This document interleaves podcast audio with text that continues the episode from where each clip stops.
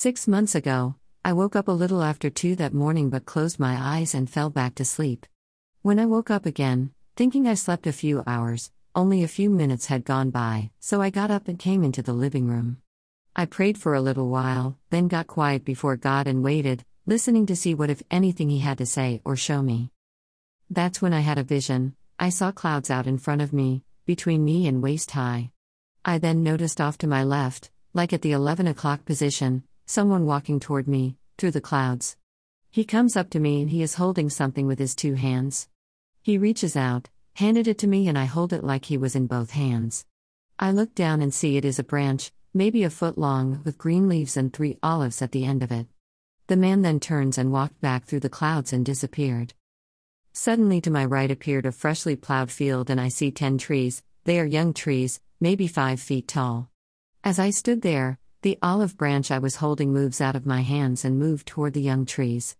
I watched as each one is cut, and an olive branch is grafted on the left side of each tree. The young tree within seconds grows around the branch that was grafted in, sealing it, the branch becoming part of the tree. As I stood there, I watched as each of the trees were tended to, watered, feed, and the soil being tended to around the young trees. The young trees then started to grow, but as they were growing, I watched many storms, cold, heat, rain, hit the side where the branch was grafted, but they all survived. Then a very strong wind started pulling at the trees, it was trying to uproot them. Because the roots were spread out and deep into the soil, all ten held on, not being moved.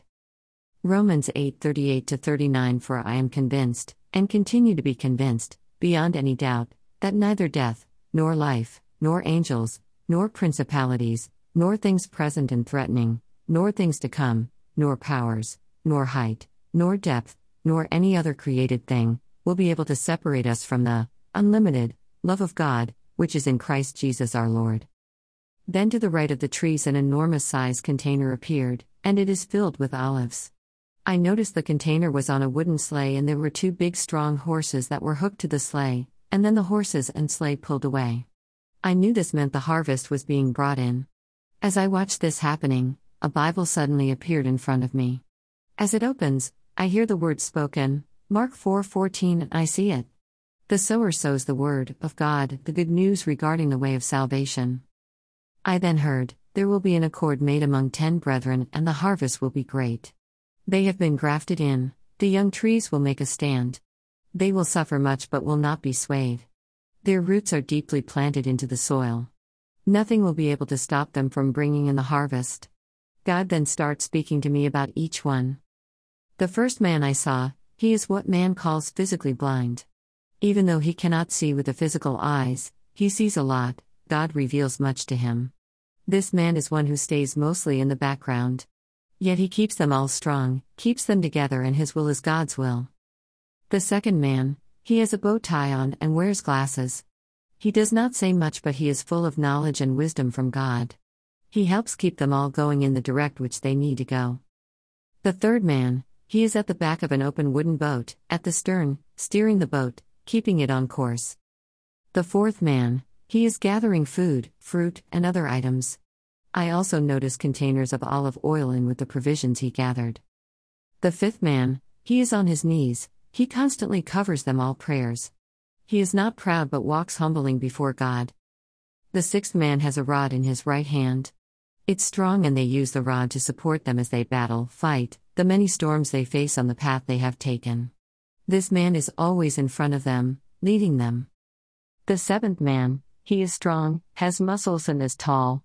He uses his strength and power to remove the obstacles that get in their way. I know as for their positions within the group, he is the third, he is behind the one with the rod.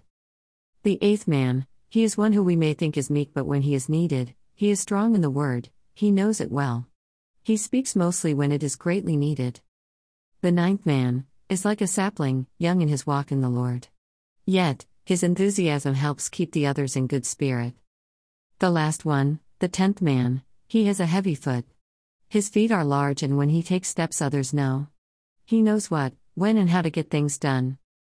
Then I noticed an eleventh man, which is odd, because I only saw ten trees, but God showed me another man. I see this man standing by a port, on a dock.